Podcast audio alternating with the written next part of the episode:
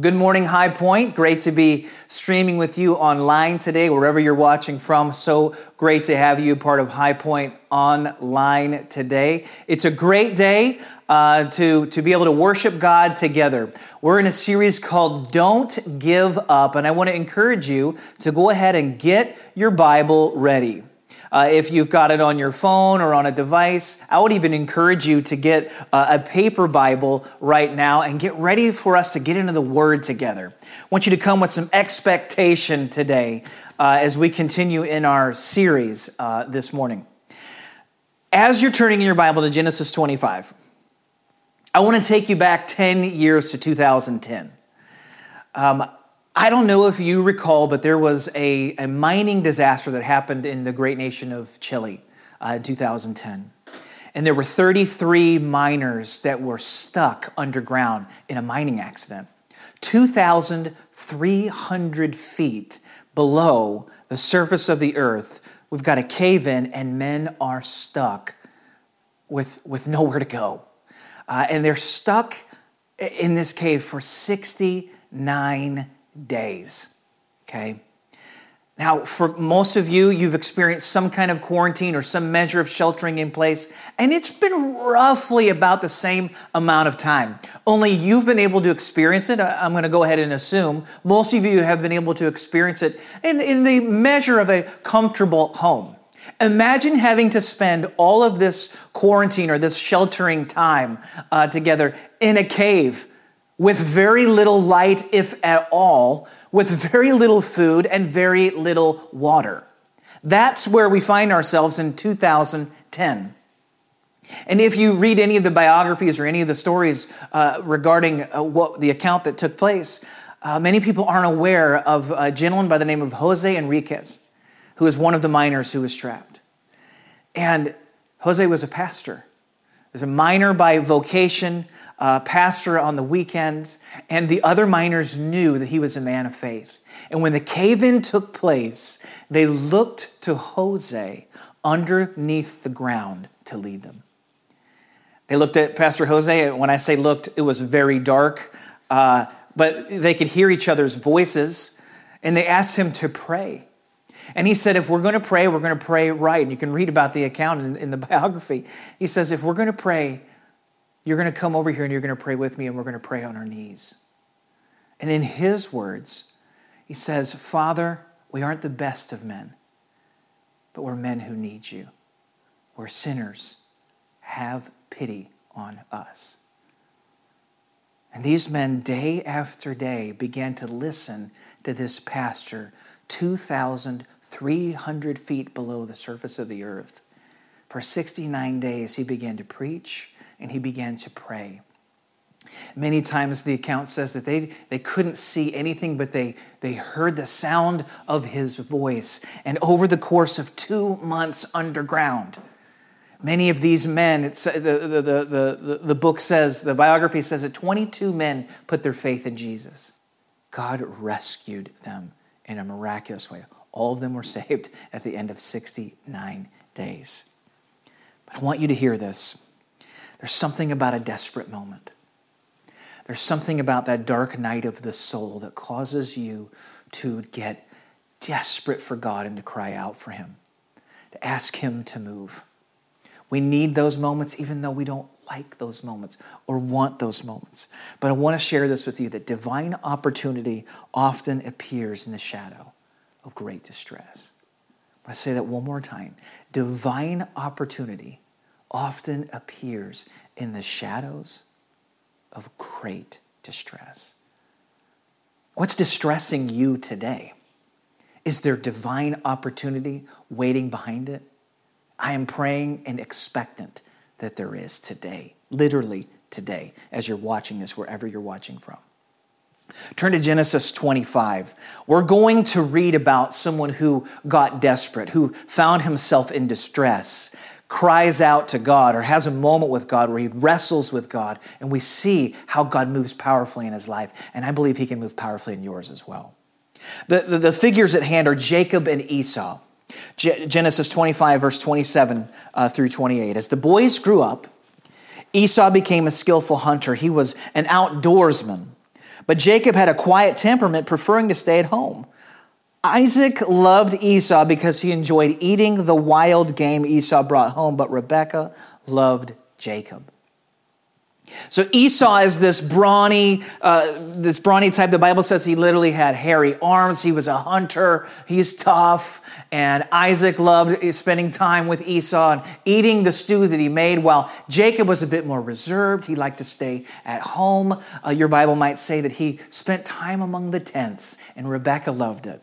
Now, these terms can be offensive nowadays, but but but Jacob might be referred to as kind of the, the mama's boy type, you know, and, and Esau would be referred to as the man's man type, right? And Esau was the oldest son, which means that in ancient times, he is entitled to the birthright that an older son is entitled to. And he's also entitled to the family blessing that comes from being the firstborn son. Jacob isn't entitled to any of that because he's the younger of the two. Now, Jacob's name means deceiver. And Jacob, wanting the blessing and wanting the birthright, begins to fulfill the very name that he's been given. He begins to deceive. And he deceives his father and he deceives his brother and he gains the birthright and he gains the family blessing. Now, for you and I, neither of these terms mean a whole lot. But in ancient times, this, these two things have the ability to, to inform the trajectory of your life. They are an incredibly important and defining moment. And in fact, in ancient times, to receive the blessing and the birthright was considered not only legally, but spiritually binding. You could not undo this. So when Jacob deceives his father and deceives his brother and receives both the blessing and the birthright, there's no undoing it. And you can imagine when the truth comes up and the, and the, the, the, the, trickery is revealed, Esau goes into a rage. The Bible says in chapter 27, verse 42, that Rebekah, his mother, heard about Esau's plans. So she sent for Jacob and told him, Listen, Esau's consoling himself by plotting to kill you. So listen carefully, my son, get ready and flee to my brother Laban in Haran. What is it that Jacob does? He runs. What is it that Jacob's mother encourages him to do? To strap on your running shoes and get going. And this is the pattern we see throughout Jacob's life. He deceives he schemes, he tricks, and then when the moment of conflict comes, he runs. In the moment of distress, he's out of here. What do you do in times of distress? Chances are you're probably a lot like Jacob. I know I am. We would prefer to run more often than not than deal with the real challenges that exist in our heart. We call this fight or flight. I'll add another one freeze, fight, flight, or freeze. Some people, uh, they get paralyzed in the moment of distress. They don't know how, what to do and they just freeze. They lock up. They can't make any decision. Some people become overly aggressive, right? And they fight it out. Uh, but most people flight. Most people run. They avoid conflict. They avoid pain. They do anything they can not to face it. But there are moments that God brings us to where you are stuck with nowhere to go and nowhere to run, like a cave 2,300 feet below the surface of the earth, where you can't go anywhere and you have to deal with what's going on in your heart.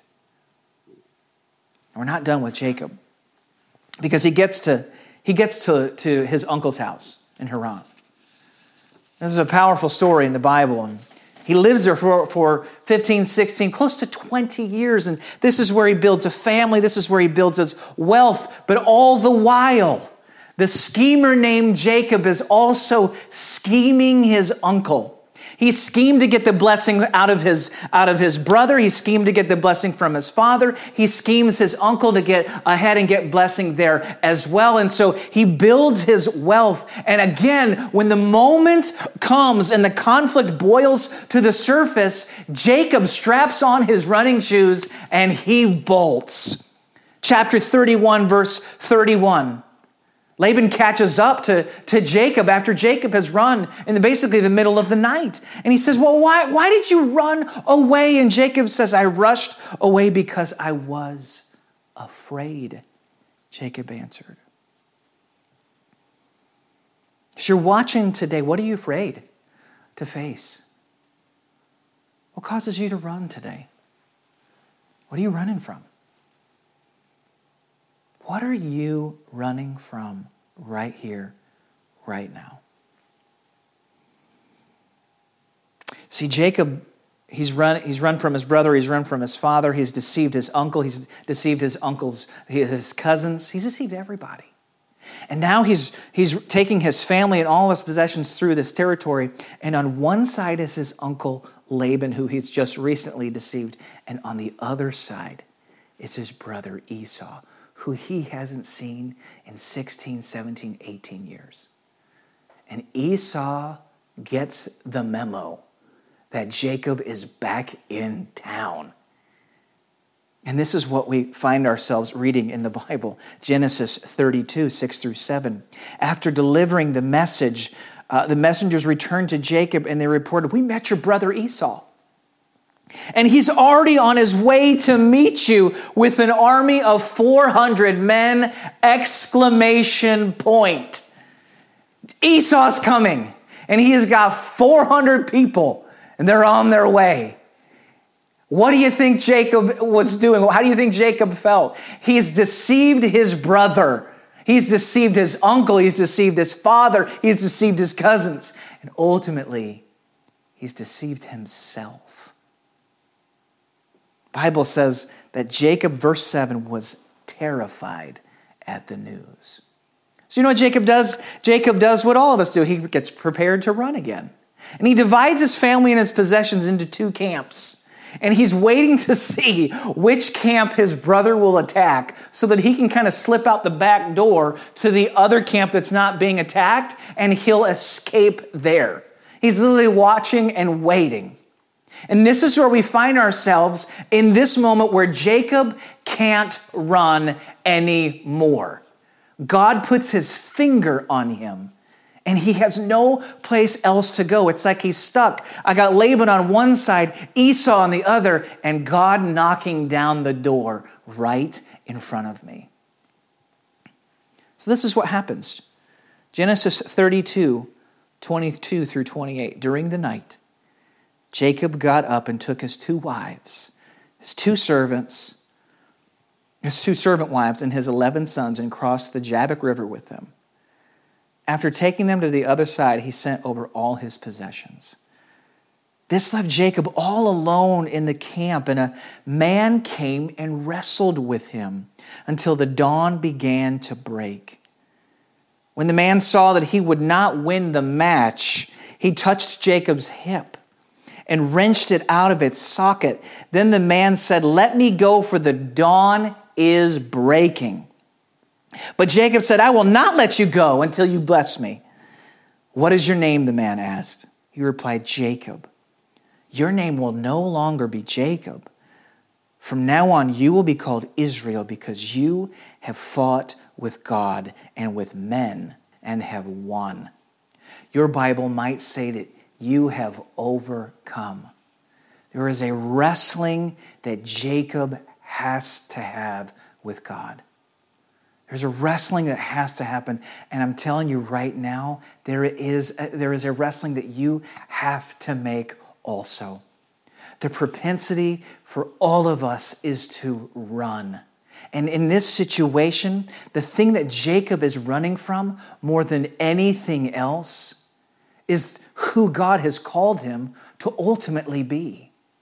There is a courage that is required, a, a, grit of not giving up that all of us have to have to fully step into the identity and the destiny that God has called us to.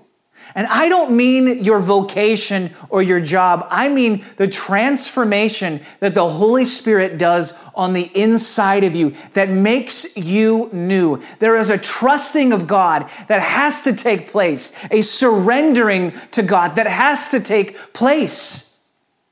And Jacob finds himself running, running, running, and running until he has no place else to run to.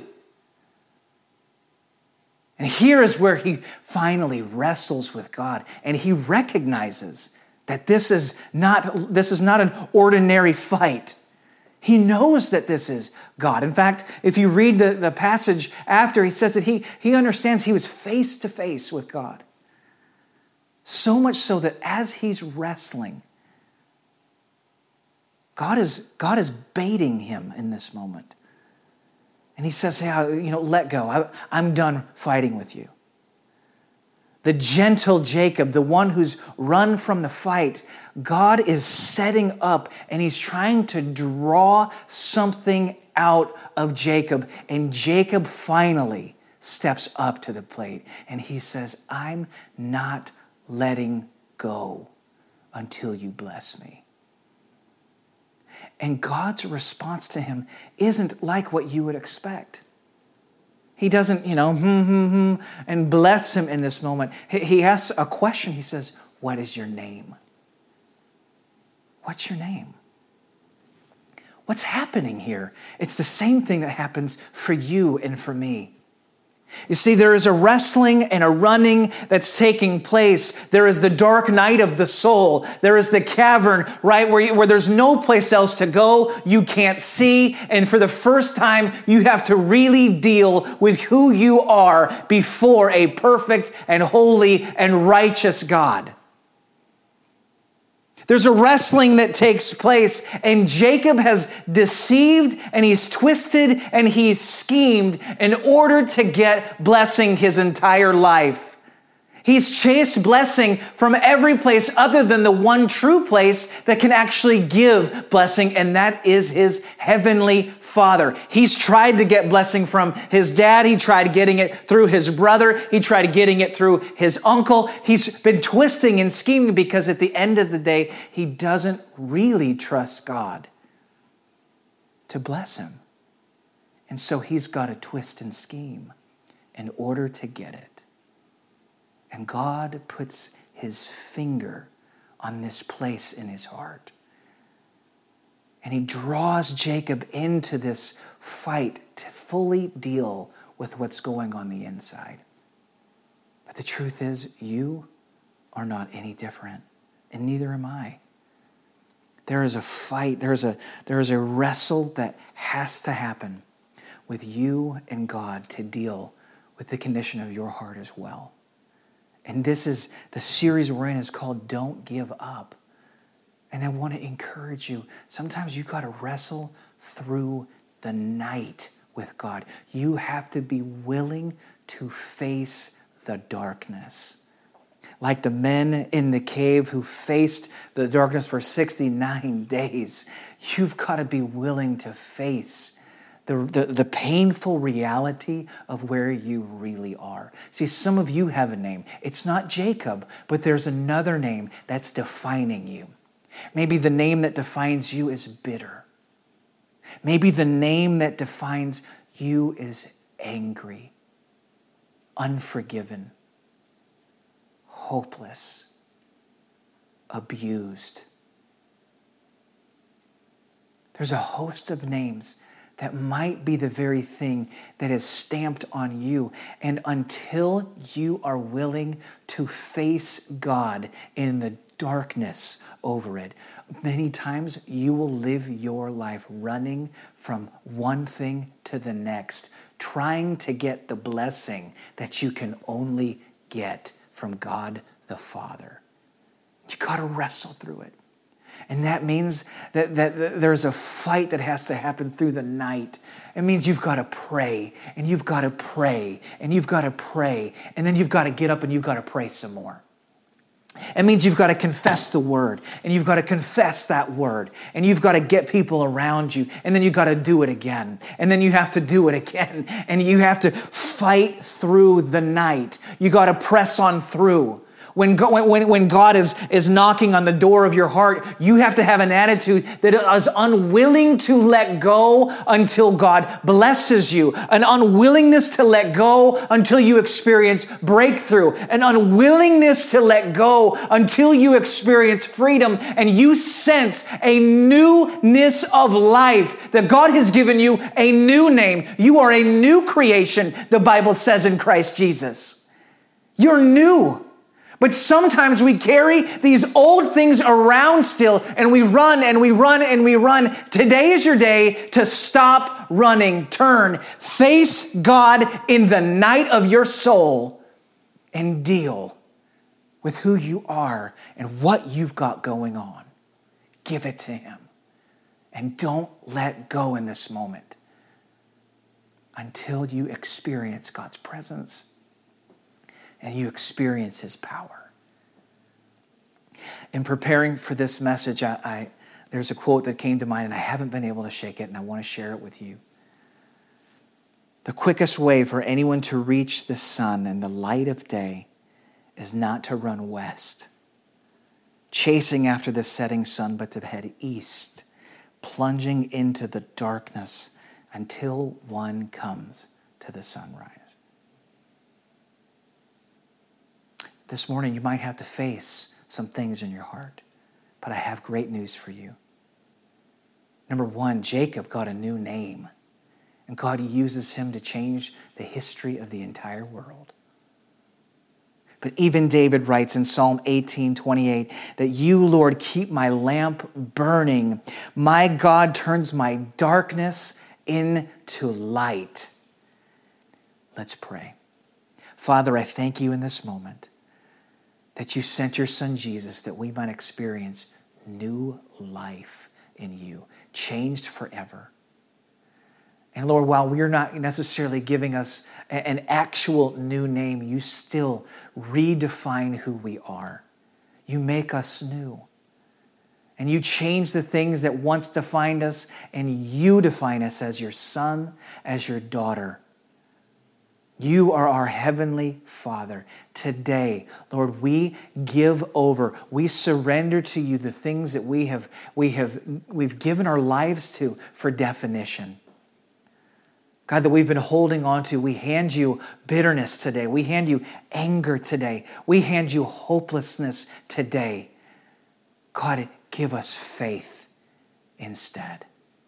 Give us hope instead. Give us love today, Lord Jesus. I thank you that you take the darkness and you turn it to light. Would you move powerfully in our lives this morning and today? Amen. Amen. Wherever you're watching from, wherever you're streaming from, I, am thankful that you joined us today. We're praying for you. We are expectant for God to move in your life. Amen. Amen. Have a great week. Thank you for streaming High Point Online, and we'll see you right here next week.